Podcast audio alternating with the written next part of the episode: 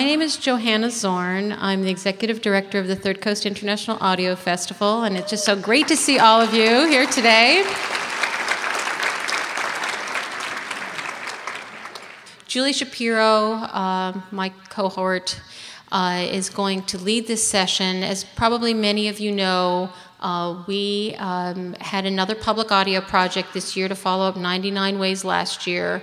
Uh, we teamed up with Jonathan Messenger, who uh, well known about town, uh, for leading these um, events once a month called Dollar Store, where people are inspired by an item purchased from a dollar store to tell a story. So we teamed up with him and we created Dollar Storeys and asked people to create short audio pieces based on dollar store items. So they're going to come up here and share uh, the results of that project. So Julie Shapiro, Managing Director of the Third Coast International Audio Festival, and Jonathan Messenger from Dollar Store.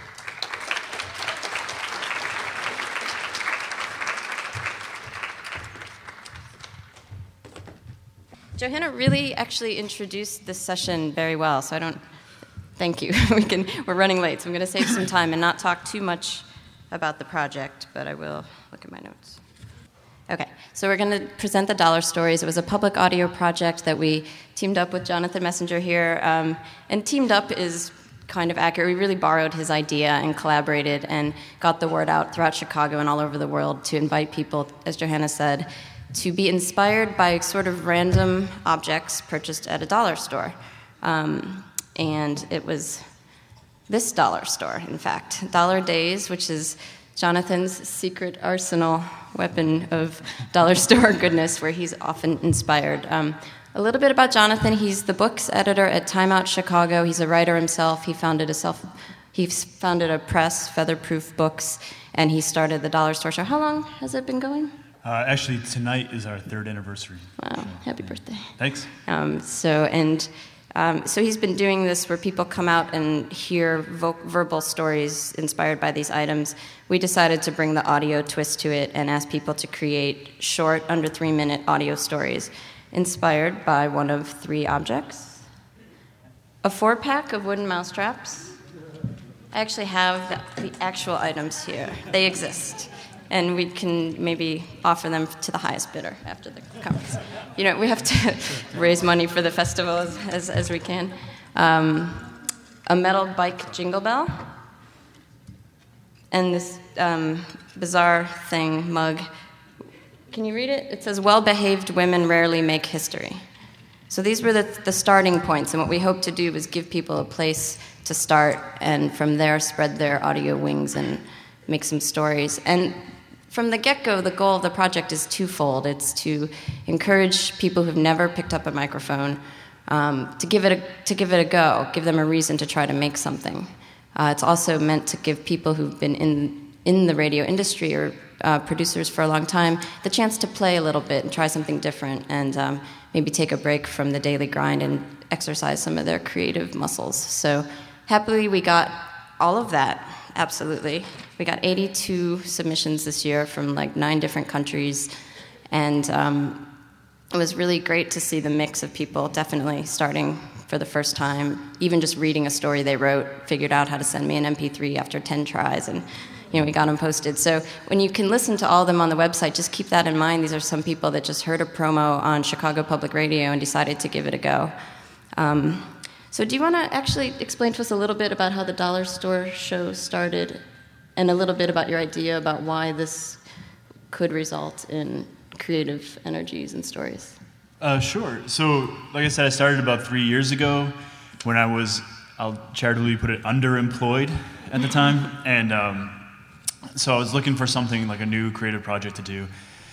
And um, in Chicago, there's such a great mixture. Like, there's a lot of improv comedy that that happens, um, a lot of theater, obviously, and all these sorts of things that I was always going to. And I was going to a lot of readings, and I was um, I was finding myself just as entertained at at readings, literary readings, as I was at any improv show or play that I went to.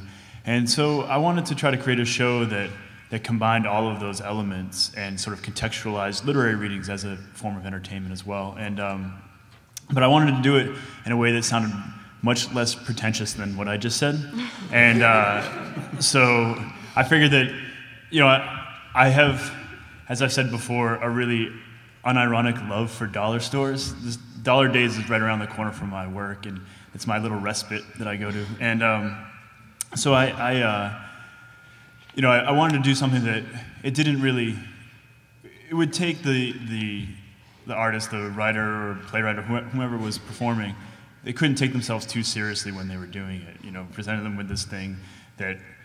Uh, you know, is, basically a piece of junk and saying, uh, make something uh, great out of this. And so there's, a, there's a, a, nice challenge in that as well, is looking at something that uh, probably no one would ever bother trying to find inspiration in and, and, and finding that inspiration in there. Jonathan coined this great term that we've been using all year evocative crap. And it was just like, that's exactly what it is. So uh, thank you for sure. helping us talk about it. It's been a real pleasure to see this project reach out to writers and people outside of radio and, again, pull them in. So. Mm-hmm.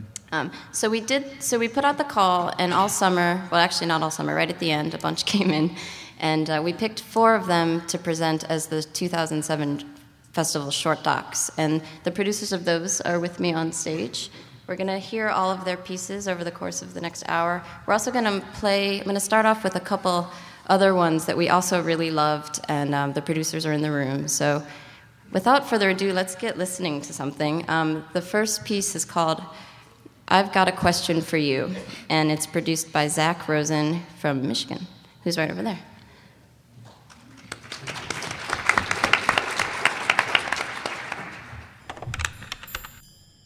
Hi. Um, hello? Yeah. Mm. Hello. hello. No. Um. Hi. This is this is hi. Zach. I was I was hello? wondering if I could ask you a few Zach. random questions. Uh, I I have a. Well, I, you know what? Hi. Hello. Ma'am. I, I don't know what kind of questions Hello? you're going to ask Hi. me, oh. and I and I I, so I, I, I, can't answer uh, questions Hello? to people I don't know. Um, that that's. Thank you. Hi. Okay. Mm-hmm. Okay. Is, this is Zach. I'm, I'm working on this this audio project. Hello? Hi, can you hear me? Uh huh. Yeah. How's it going? Uh, hello. All right. I was wondering if you have any thoughts um, about mouse traps Hi. in the home. Who? Mouse traps, like setting mouse traps for little fuzzy mice. Who are you? Hi, is someone. uh, my name's Zach. Are you there? And you just decided to call and ask me that? Um, yeah, I, I, I, dialed a random so number in the phone book, and um, I'm, I'm just calling Hello? people that I don't know and asking them what to think about um, mouse traps. Why would you ask people that? Um, oh, you make them? I'm, I'm, not making a mouse trap. I'm, I'm, I'm trying to maybe do something that has to do with the mouse traps. Oh, oh, oh, wait. Yes. Hi. Um, I am not a solicitor. I just have um, basically I'm trying to come up with ideas about things having to do with bike bells. Sure. And I'm just wondering if you have okay, any ideas or thoughts oh, about good. that. Um, you can freely associate or and, and, really anything that comes to mind when you think of bike bells. Thank you. Oh, Ooh. Hi. Hello. Hi. Am I, not yes. not Hello? at the moment. I yeah. can't. Mm-hmm. I yeah. No, not Hello, not now. what about mouse traps? Uh, what? Mouse traps. Oh. Just close your eyes and think about mouse traps. Oh. you know what? I just can't. I just can't think of anything. I'm an old woman. you don't sound old. Maybe if you want to call me back sometime. Okay, when should I call back? Huh? Hello? When would be a, a better time? My name is How long do you have to get this? Are you? Um, I only have uh, until Friday. Hi. Hello? Oh. Ma'am? How are you? Oh. Yeah. Hello? You know what? Hi. I really can't think of anything. So how's your day? But I do wish you all the luck. Oh. Thank you. You've um, been you've been very sweet. Hi. I really appreciate it. This is this is oh, Zach. Thank I'm, I'm working you. on this, this audio. So thank you. so have a have a great night. Okay. Thank yeah. you. You too. Uh, Thanks. Bye bye. Bye. Are you still there? Hello. Hi. H- hello? Can you can you hear me?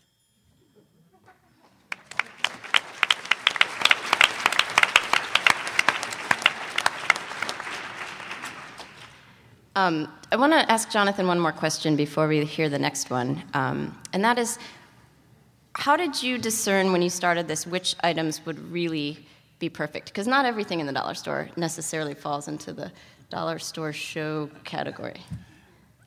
Um, I don't know. You just when we were seeking these items out, you, you sort of just realize you can just kind of intuit it. They just kind of call to you.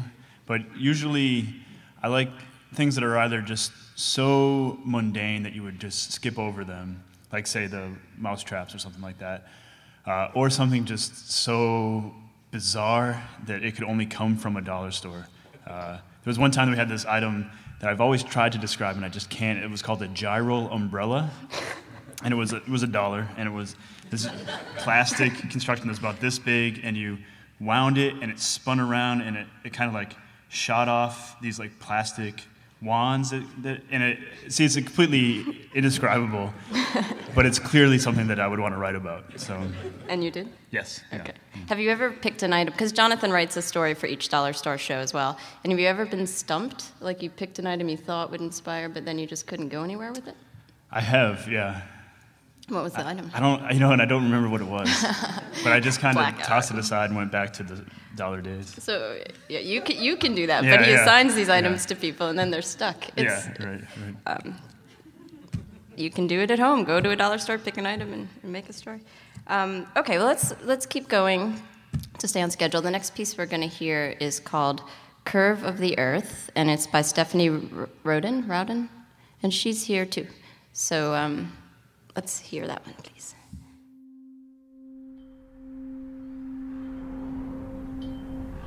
So I must be four or five, maybe I'm six.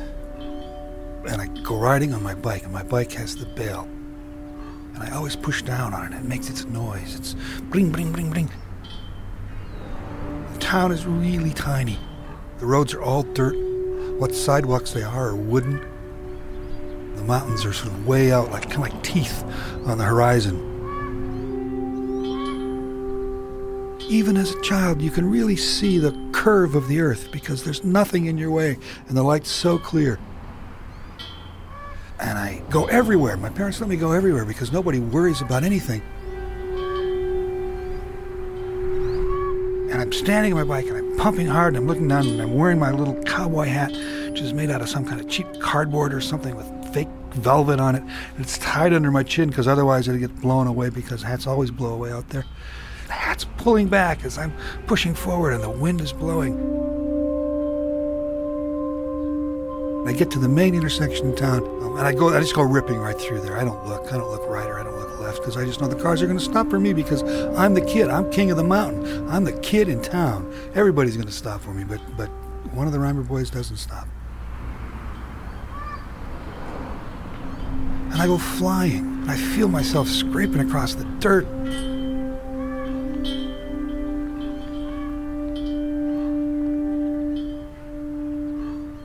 Gordy Reimer comes over. Gordy was always a big guy, still a big guy. He reaches down and he picks me up, puts me in the front seat of this pickup truck, and he drives me home, and he carries me into my mother. And there I am. I sort of, I'm feeling like I want to be limp because I've just been hit by a car, but there's absolutely nothing wrong with me. No blood, hardly any scratches, nothing's wrong with me. That afternoon, I drive back to school, and I haven't changed a thing. I, my little bell just keeps ringing, and the mountains are off there to the west, sort of looking like teeth, snow covered teeth, and the wind's blowing. And I just keep going and going and going. And that's probably, you know, the warmest memory I have of that place was being taken care of by Gordy Reimer after he hit me. after he ran over me. He didn't run over me. After he hit me and I flew. On my little red bike with my little bell.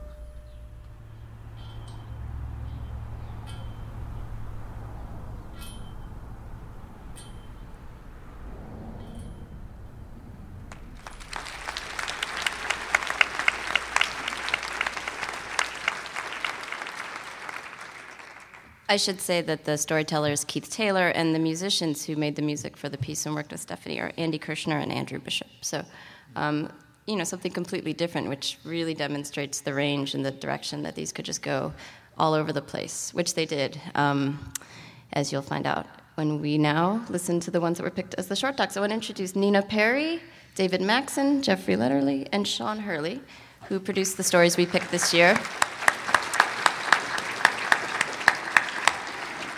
Um, we are going to hear all four of them and sort of talk about them a little bit. We'd like, if you have any questions, we can take a couple questions per one. I encourage you to, you know, if you have questions for them, and we'll talk about them a little bit up here. So um, let's start with David, actually, David Maxon, who is from Brooklyn and a musician. He has been to law school. He's also blogging the conference right now for transom.org. So you can uh, you should log on at some point and contribute to that conversation. Um, David decided in July that he wanted to get involved with audio production in the narrative sense, and he emailed Transom and said, "Can you help me out?" And they gave him all this advice about things to do, and then he made this piece. so it was kind of a, a quick road to um, being, you know, quick road from concept to delivery, and here he is to play his piece called well, we'll play his piece called The Trap. When the weather was warm, there was no problem. The mice would be out enjoying the beauty of Vermont like everybody else. But when the season turned and temperatures began their annual free fall, they wanted in. It started with small signs, the corner of a cereal box that had been gnawed away, a brief sighting in the middle of the night when you got up to get a glass of water, then came the scratching and chewing in the walls. But we didn't want to hurt the mice. We tried banging on the walls, sealing the food, whatever nonviolent means we could think of. The house was a sieve. So after a string of restless nights, exhausted, we'd come to believe in the death penalty for murine home invasions. Heck, People for the Ethical Treatment of Animals, PETA, gave an award to a guy who invented a more humane trap because it kills them with gas instead of blunt force. If PETA is okay with killing them, I can get over it. For a dollar, I picked up a four pack of traditional mouse traps, a small piece of wood with a simple metal spring that amounts to a tiny, blunt mouse guillotine. This is what is known as the spring loaded bar mousetrap. It was apparently invented by a guy named Hiram Maxim, who also invented one of the first self powered machine guns in the 19th century. The first night I was awoken by the clap and rattle of the wood trap. Jumped out of bed, and a not quite dead, writhing mouse was caught in the trap. And mice in Vermont are not the gray, black eyed monsters I remember from my native Wisconsin. These were deer mice brown fur coat, the white patch on the breast, big ears, big eyes, like little, tiny, fuzzy deer. This was problematic. Everyone knows it's wrong to kill cute things. Ugly things deserve it, sure. Ugly things would kill you if they had a chance. Cute things, though, cute things are innocent, and they don't know any better. Over the course of the next few weeks, each morning, I'd wake to a dead mouse or two, each one shocking in its slight variation. A clean break in the middle of the back or neck was easy to handle, but a mouse with just its snout and a single paw clamped under the cold metal bar, it was somehow perverse. I hated starting my mornings like this. I don't care what PETA thinks. I didn't like killing mice. I was happy when warm weather returned and the traps could sit underneath the sink, unset and idle. New life, warmth, and sunshine washed away the shameful necessities of the previous winter, back to killing ugly things, like mosquitoes and ants. When the next winter rolled around, I can remember waiting longer before we turned the heat on, hoping again to deter the little buggers from even taking up residence, to no avail. They came back, worse than ever, but this time I couldn't do it, so I bought some poison. Poison was better because it was stealth. I didn't have to wake up and see their little crushed heads and hear the snap and rattle of the traps going off while I was in bed. We don't want to have to see the unsavory results of our actions. We don't televise executions or do them in the town square. Seeing something seems not only to drive reality home in our minds, it's as if, without it, there is no reality. It's like the old saying about a tree falling in the woods, and if no one is there to hear it, does it make a sound? It's as if the only thing we ever object to about the results of our actions is having to perceive them. Winter turned to spring once again, and then to the heat of summer. And just as the mercury inched up into the 80s and 90s, I noticed something a slight odor. Faint at first, then increasing, the smell of dead mice in the walls.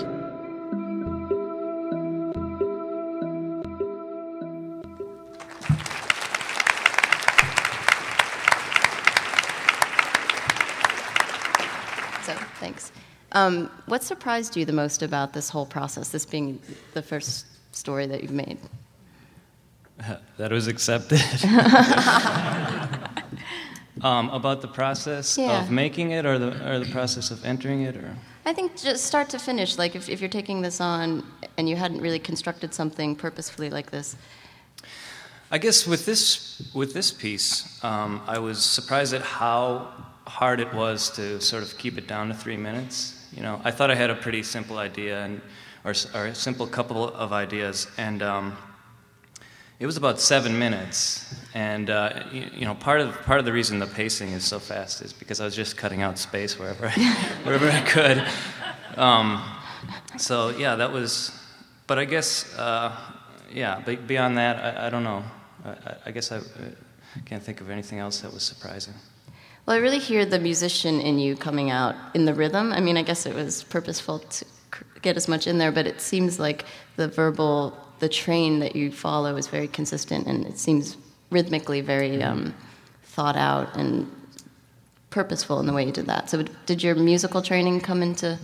Yeah, certainly. I mean, you know, I think that to me, the process of of sort of composing some, you know, sort of a temporal composition is there's really no distinction between a song and, and an audio documentary of this sort. Um, so yeah, I did. You know, I incorporated rhythm and and uh, even harmony in some points, mm-hmm. and uh, so yeah, I think. I mean, to me, it, to me, it essentially is a song. Um, you know, it might be a non-traditional song, and maybe when you when you uh, present it in the context of documentary, it's clearly a documentary. But uh, I think you know, I think this could go on a mm-hmm. musician's album yeah. if there were still albums around. and I think the, um, the thing that really struck me is it starts as this very playful, kind of cheeky thing, and then you really bring out some very poignant concepts, and it gets heavy by the end. I mean, obviously it's about killing, so there's an overlay of heavy, but it's it's, it's more lighthearted, and then it, you say some very deep things at the end. And I wondered if from the beginning you wanted to craft this a kind of story that moved in that direction, or that came out of the process of writing it.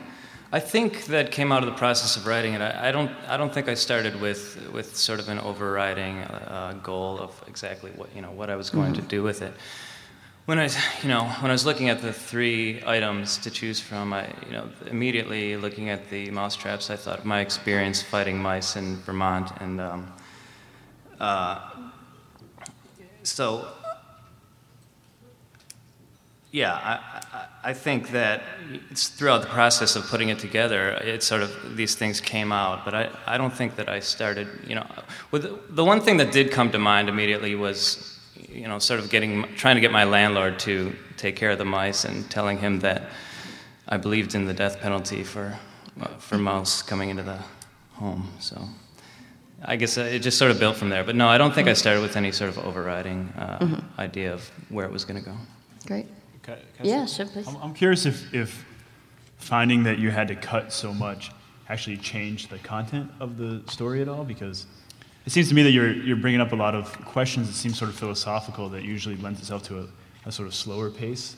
And then with a quicker pace, it's more of a sort of frenzied question. Kind of. Yeah, well, I, I mean, it, there were things that I had to cut out. There were, there were things, you know, other things that I mentioned. I, sort of the idea of going to a dollar store looking for mousetraps and, and sort of feeling like I was probably the first person ever to go to a dollar store looking for something specific. Um, so there were yeah there was content I had to cut out. I think the original pacing was you know it was similar to this. I think you know cutting it down ha- made the pacing faster, but I think it was always sort of a you know it's sort of a stream of consciousness feel. Um, you know it's sort of a you know rumination of sorts. So great. I have to ask all of you guys. Did anyone have um, producer's item regret? Did you did anyone finish and think like, oh, but now I have an idea, or wished you had picked a different item? Can you stand by your choices? Uh, I actually thought that mine was the best. my, my, item. Yeah. Really, people should pick the cup. Right. so yeah, because some of you started with story and some of you started with item, and so it's an interesting distinction of whether you had something kind of ready to go or if the story really was the starting, or the item really was the starting point. Mm, yeah, definitely the item. Yeah. And not the other two. Yeah. I like the mousetraps because the, the other two items are so they are they have so much sort of character themselves that it's a little bit hard to. I think it would have been more difficult to sort of um, sh- you know show up the uniqueness of the item itself, especially with a mug. You know, it's it's a very interesting item. I think it would have been a little harder, personally, to come up with something that's you know, maybe funnier than the mug itself. right. Was there a, a, most popular item of the 82? Ah, good question. Um, no, they were completely 25. I actually counted these. You have the breakdown? no, please don't do the math because I can't guarantee. Um, yeah, the breakdown is almost exactly equal. 26 people uh, did both the bell and the mug.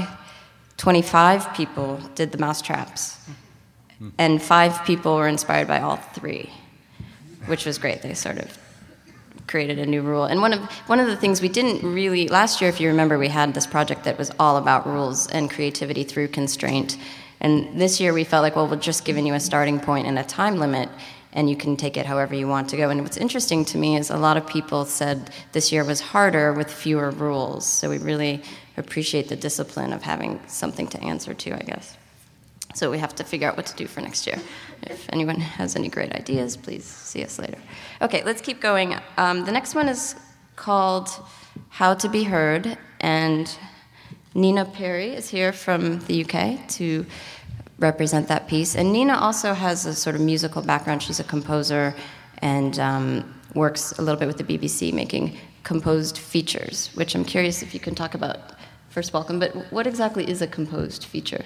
Um, well, that's a name that I made up. it sounds so good. uh, well, I, I, mean, I started off as a composer and then went into doing radio production. And um, the ideas that I sell are, are, quite often on the basis that I am a composer. So I write the music and I make the feature, and I interweave uh, both at the same time. Um, so yeah, sort of. I, I use uh, radio as a musical medium, I think, but, um, in part. And did you find the time limit a problem? Because I don't know if, how much do you work in the short form very often, or how was that for you?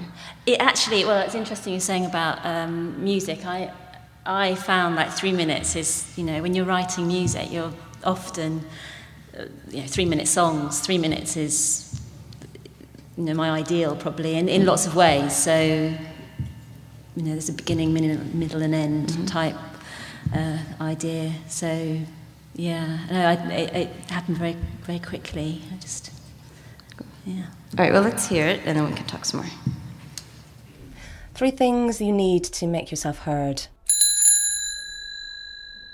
good breath control, a good resonance, and speech clarity.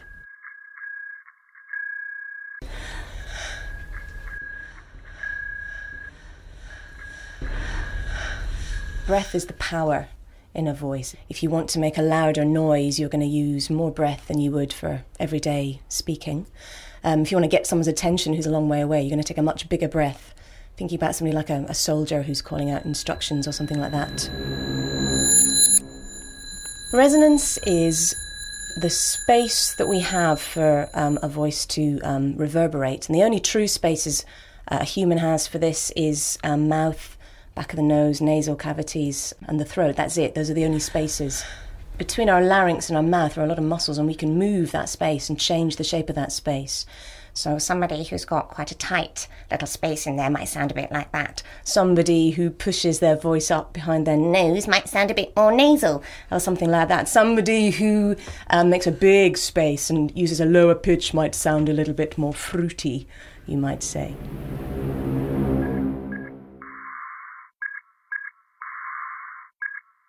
If you're really trying to explain something to somebody, you might make your speech a lot more muscular.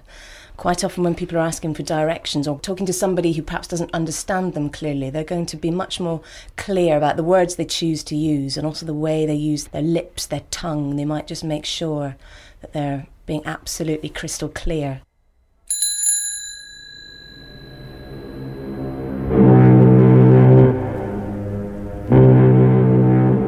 Bicycle bell wanted to be a foghorn, it would have to learn to choose how it began its sound. Basically, the beginning of sound begins with an in breath, begins with inspiration. So you breathe that thought in and you think, I'm going to send my sound away. I'm going to send my sound away. And then you use all the power of the away. muscles that you have and you send that sound as far as you can. I'm going to send my sound away. A good thing to do would be to practice. Practice a lot, practice using your breath, practice being clear, practice what you want to say, and really believe in what you want to say. So you've really got some conviction and some commitment behind the message that you're sending. send my sound away.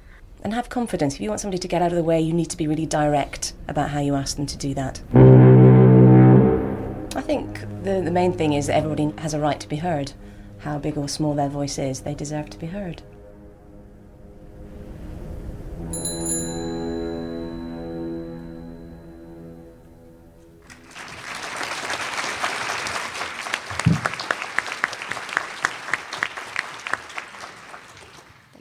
Do you want to um, quickly explain the photo that you sent along well, with it? It's just a friend shouting. yeah. Um, yeah, I found found it quite hard to think of an image to go yeah. with the piece. Um, because I suppose it's not really about a bicycle bell, I suppose. Right. So, no, that's that's what we hope for a little bit. You know, just that starting point to plant the idea, and then yeah. it goes in whichever direction. A little bit like how she describes in the piece. You start with an inspiration, and it's like the intake of breath is the item, and then it, yeah. it goes from there. I mean, I think so much. Actually, it just came to me when um, you were just hearing it, and I was thinking so much of it is, is Rachel Nicholson, the person talking, is allowing her to be heard. You know, I, I didn't tell her what to say or anything. I just said, Can you explain to me about voice? And then she just talked. And that, and then working with that afterwards, I think, um, I, I, you know, I don't feel I can take responsibility for her part in it. Yeah. You know, it's, it's her. So, so well done, Rachel. Does anyone have questions for either David or Nina at this point? No. Okay, we'll keep going. Um, oh, can actually, there's a couple mics there, and these are recorded, so I know. Yeah, sure. All right. Um, I think for the thing that I keep keeps going over and over in my head is the if a bicycle bell wanted to be a, f- a foghorn. Did you ask her that? Yes, I did. Why? Uh, the reason I was I was thinking of, thinking about it was um, I was thinking of the function of a, a, bicycle bell and what was a bicycle bell for, and it, it, it's extension of the voice in a way. You're, you're saying, look, out of the way, you know, here I am. And um, I, I was thinking about, well, you know, I've had experience when my bicycle bell hasn't been heard, or I haven't been heard, you know. How do you make yourself heard? Um, how, which is very relevant to us, really, isn't it? You know, working in audio. So it was, and then I was thinking about just sounds like what, what's the equivalent of a big bicycle bell? It, it's a foghorn to me. So. I mean, imagine if you're going like that, foghorn. I actually, somebody said to me about um, critical mass, that it was, you know, it, you know, the sense of, you know, cyclists and being heard and, yeah. So. There's another dollar story. It was sent in very early about a bicycle messenger, and he, there's this great bit of it where he says, "This is what a, a car horn sounds like from in a car," and it's like this muted wah wah, and he's like, "And this is what it sounds like on a bike," and it's like, it's a really effective um, experience of understanding how powerful the car horn is, and then you know, you, you just have the little bell, you're a little defenseless on your bike. So you can hear that on the website. Another question? Guy who did the first thing, and also for David. Uh, first of all, how did you come up with the idea? Did you write something, maybe for David first? Did you write out, think, well, I'm going to write this, and then sort of figure out how you wanted to use sound with that? And the same for the gentleman who did the wacky phone calls. Did you think, you know, how did you approach the, both of these pieces? How, what was the genesis? Um, yeah, well, I wrote down a, a basic script and um, recorded the voice, and then uh, sort of did the rest of the sound and layering on top of it, um, and fit the uh, background music with it. Does that answer? I'm the, I'm the wacky, the wacky guy. Um, the only idea I had was that I didn't have any ideas. You know, like for months I was like, I need something, and then I was like, shit, I don't have anything. So let me just go with that. And then I ran into the studio at, at the radio station that I work at, and I'm like, I'm just going to call people and, and, ask them if they have any ideas, because I don't. And, and then you then listen to your tape and then decide you're going to take little pieces of stuff and sort of do a, I, I, pardon me for using an old-fashioned word, but collage, or how did, you know? yeah, I, I, I, talked to like 10 or 15 people, and uh, I just liked the the genesis of those three women, especially because I really bonded with the last one. And then the second one was like, what is this? And the first one, well, the first one didn't understand. The second one like tried to understand, but wasn't patient enough. And the third woman, she was just like watching TV, and I think she was just happy I called, you know. so There is an arc. I mean, it's, it's actually in a typical, a very structural, perfect way. There's an arc in that one. I like how the first the first piece in that. I think the first question you ask is, "How's it going?" it really does develop. One of the, oh, another question. Just to comment, uh, I actually go into dollar stores looking for mousetraps. well,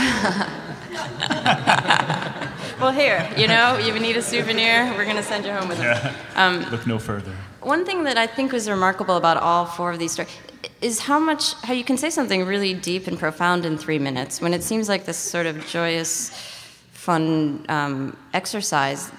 Each of these gets to something kind of interesting and a little deeper, and I think leaves you with bigger thoughts than you think you might have just from a little like a, a pop song of a radio story. So, um, with that in mind, let's move on and hear the next one, which is called "My Life as a Cup" by Sean Hurley, who's down at the end, um, who is was sort of a new person to the Third Coast family. Welcome. And Sean works on a podcast, but he hasn't been involved with much broadcast radio. And um, let's.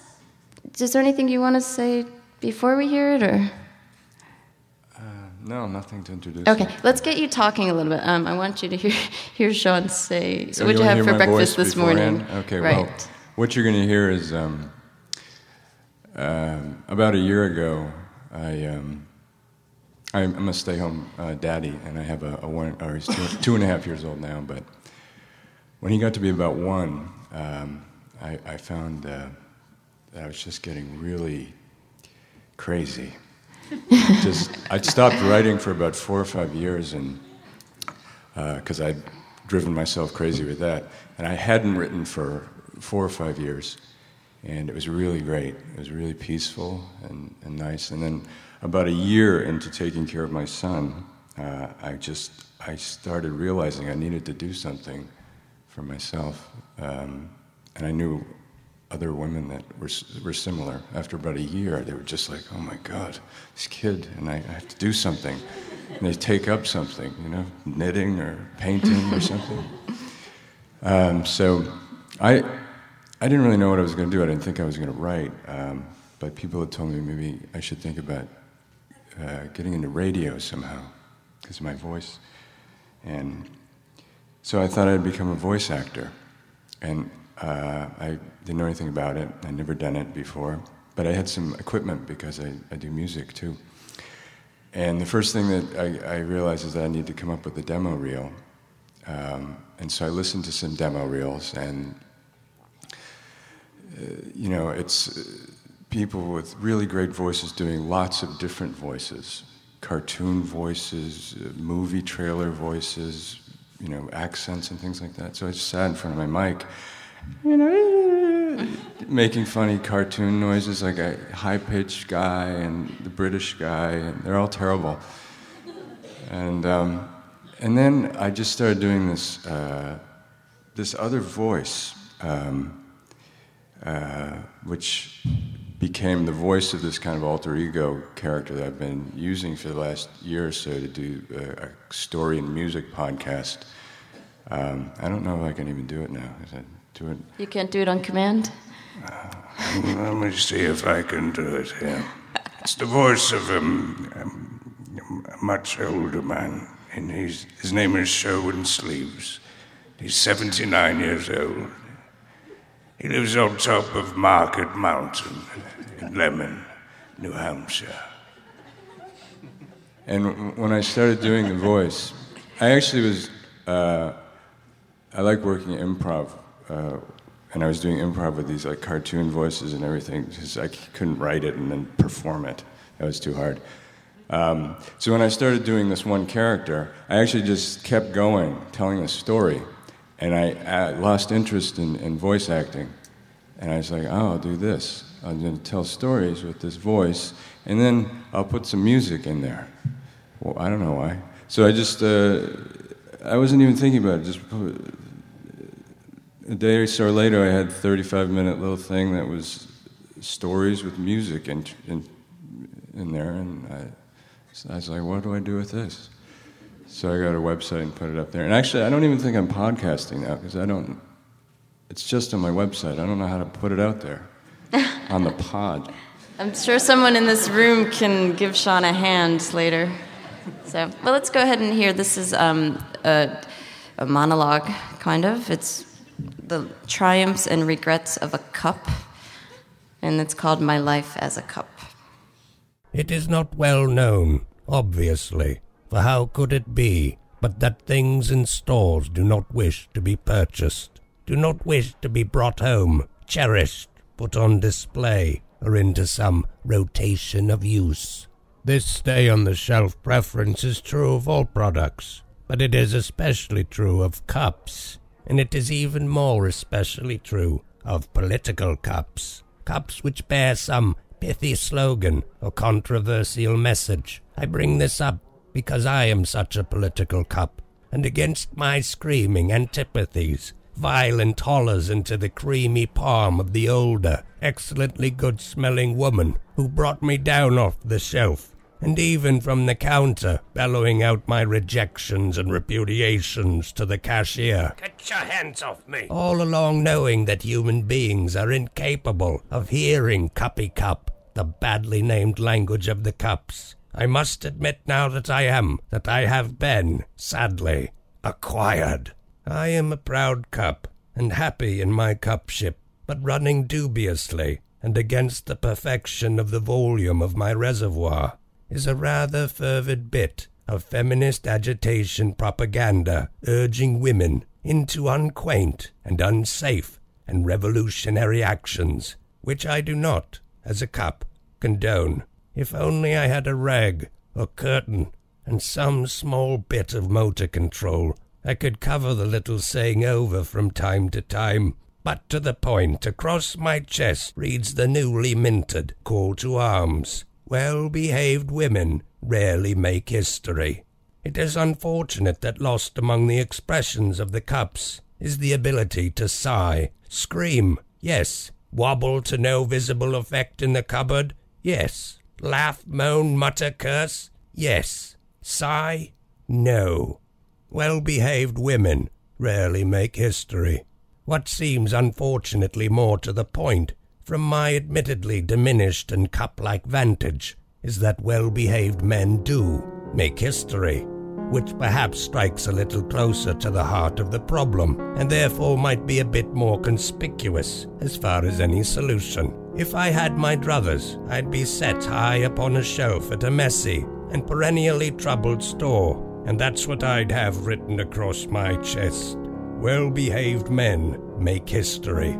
Simple, flat, potent, and worrisome. Instead of proposing solutions, I would rather, more directly, regard the problem. And as the potential browsers passed me by, I'd be pleased to note their intake of my aphorism, and humbled if they sighed.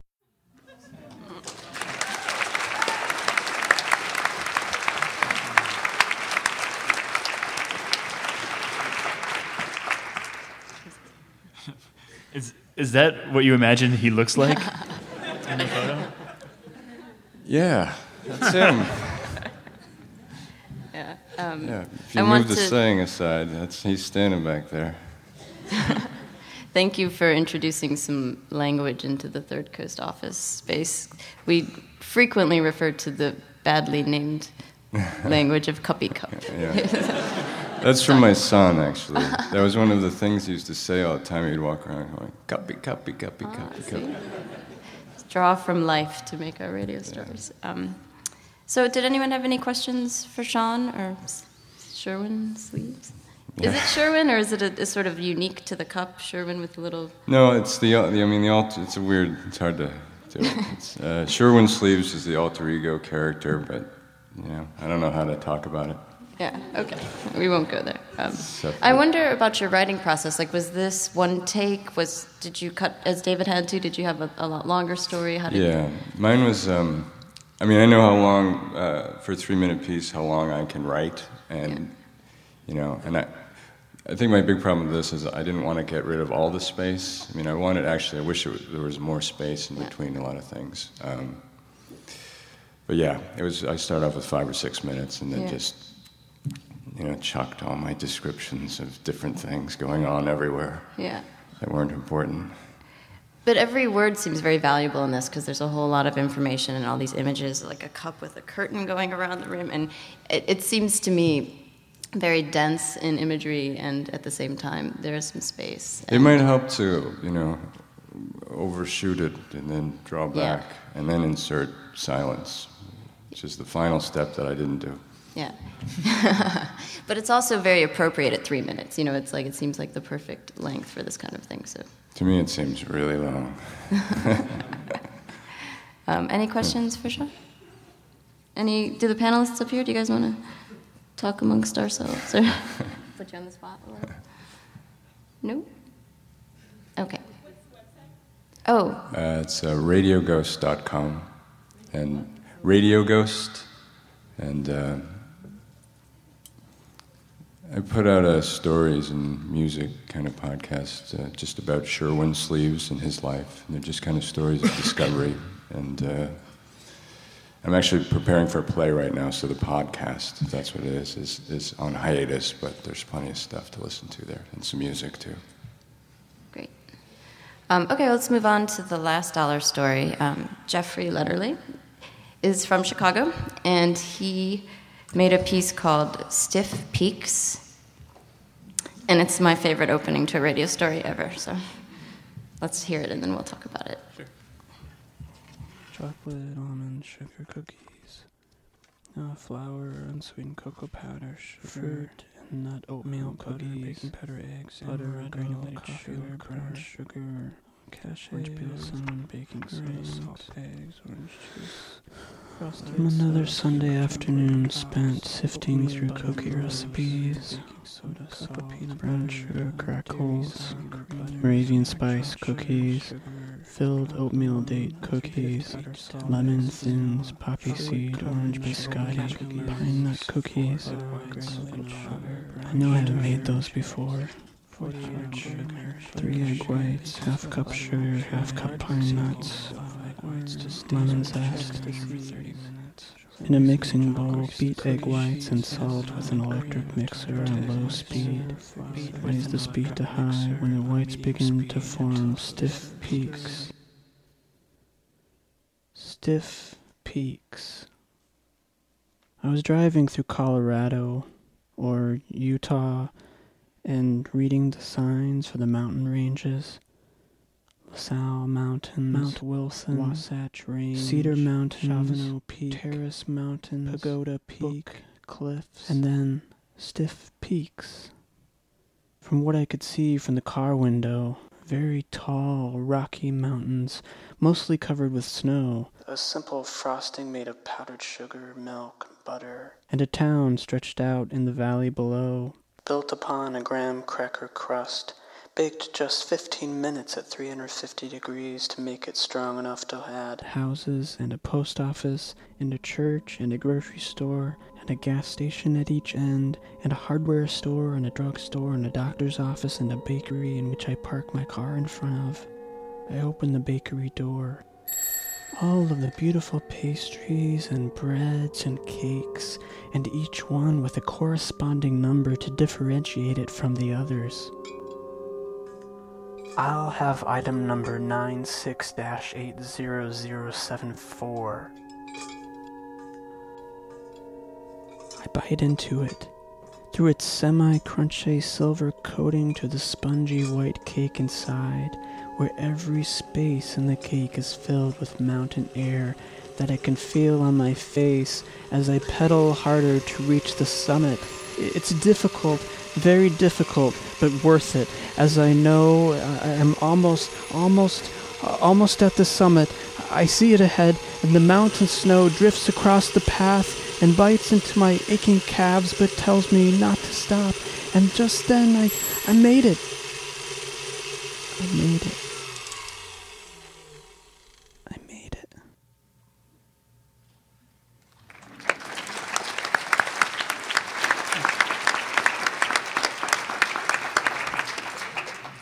So Jeffrey also comes from a musical background. He's a composer, and um, I wonder if you have some of the similar ideas about how it came together as Nina did, since you both kind of brought that, or maybe not. Maybe not. um, there is some music in it, yeah. Um, I, I kind of also think of it as, as a song in a way. Um, but as far as musically, I, I, I think I put it together as I would compose music, the way it overlaps and kind of refers to everything else all over the place. And you, the bell is in there, but it takes a little while to understand how or why. So, um, can you talk about bringing the two separate storylines together?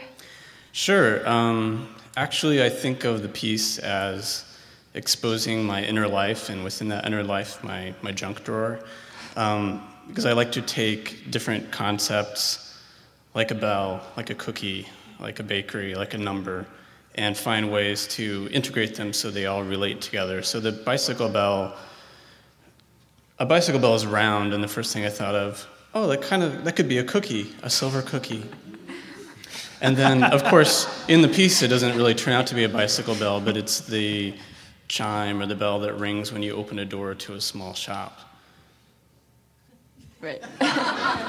Indeed, and and um, it took us many times of listening and actually playing this piece at our listening room in September to understand that the, the item number is the, the code at the bottom of the packaging. So the other charming thing about dollar store items, as Jonathan will attest, because he always reads every single word of the packaging out before anybody reads their story, is that they're bizarrely packaged often, and you, it's not quite clear why there are mountains in the background when you imagine that bell like sitting on an old cruiser. But um, so Jeffrey really used everything at his disposal to make the story come together.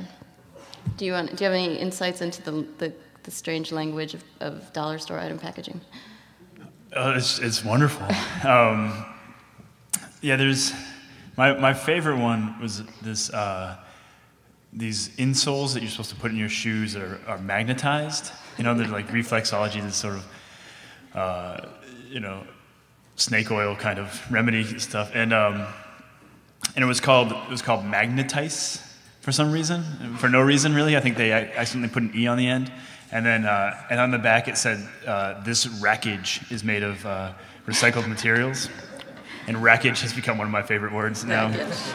Um, but it, there's been a lot of items that, that have these misprints. Like there was one that, that we really liked that was glue, but they misspelled glue and it said ghoul on it, G U L E.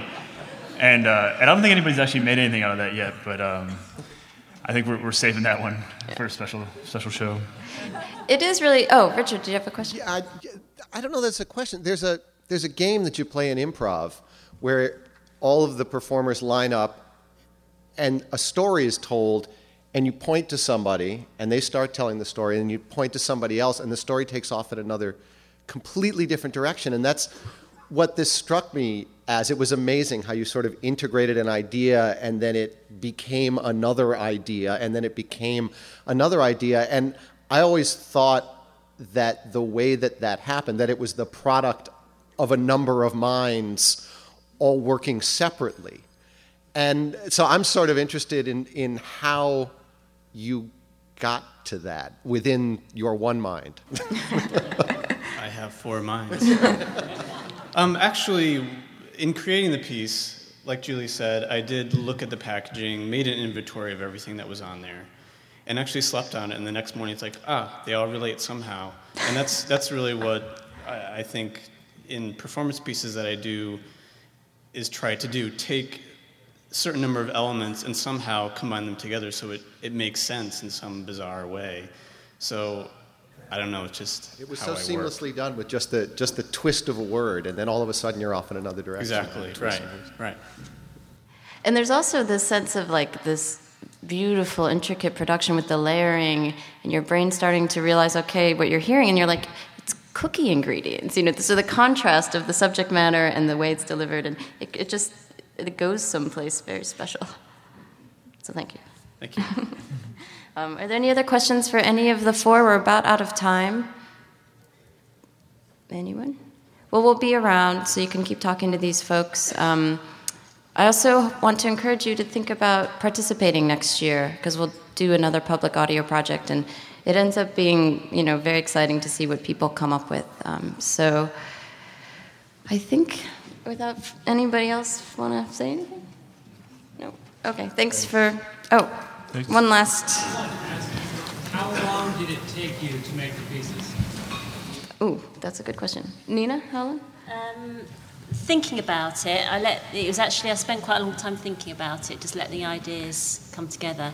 But once I actually made the had the idea, it took half an hour to do the recording, um, and then couple of hours doing the rest of it. So it didn't take it didn't it didn't take long, but it was the idea that took the time. I would agree. I, I think uh, you know a lot of time was spent thinking about it. It's sort of hard to gauge, you know, the, that time you spend sort of walking down the street and stuff. Um, but the actual recording, I, I spent a couple of late nights before the deadline. So. Um, it's hard to say because I think a lot of it was worked out in my head overnight sleeping. Um, but I would say overall, probably about two hours. I, I heard about the contest on the day before, so I just started working on it right away without thinking about it. It was about two hours. Just I just wrote it and did it, and then my wife helped me uh, fix the ending so it didn't sound anti-feminist, which it was. Not on purpose. It- that's- two hours and ten minutes. That's funny because whenever we do, we do that, I said the show every month for three years, and every month there's always at least one or two performers who email me the night before or the day before and said, oh, "I don't have anything written yet," and they're freaking out. And so I just figured that with this, with the, all the production, that Yeah. that wouldn't be the case. So it makes me feel better knowing that you guys work this way too. Uh, the creative process has between the mediums lots of similarities. I think it's interesting because there were probably people who you know maybe did this for the first time and and spent several days trying to get it just right. But it also shows that you can do something like pretty beautiful with not a lot of time. So um, I hope I hope you'll participate next year.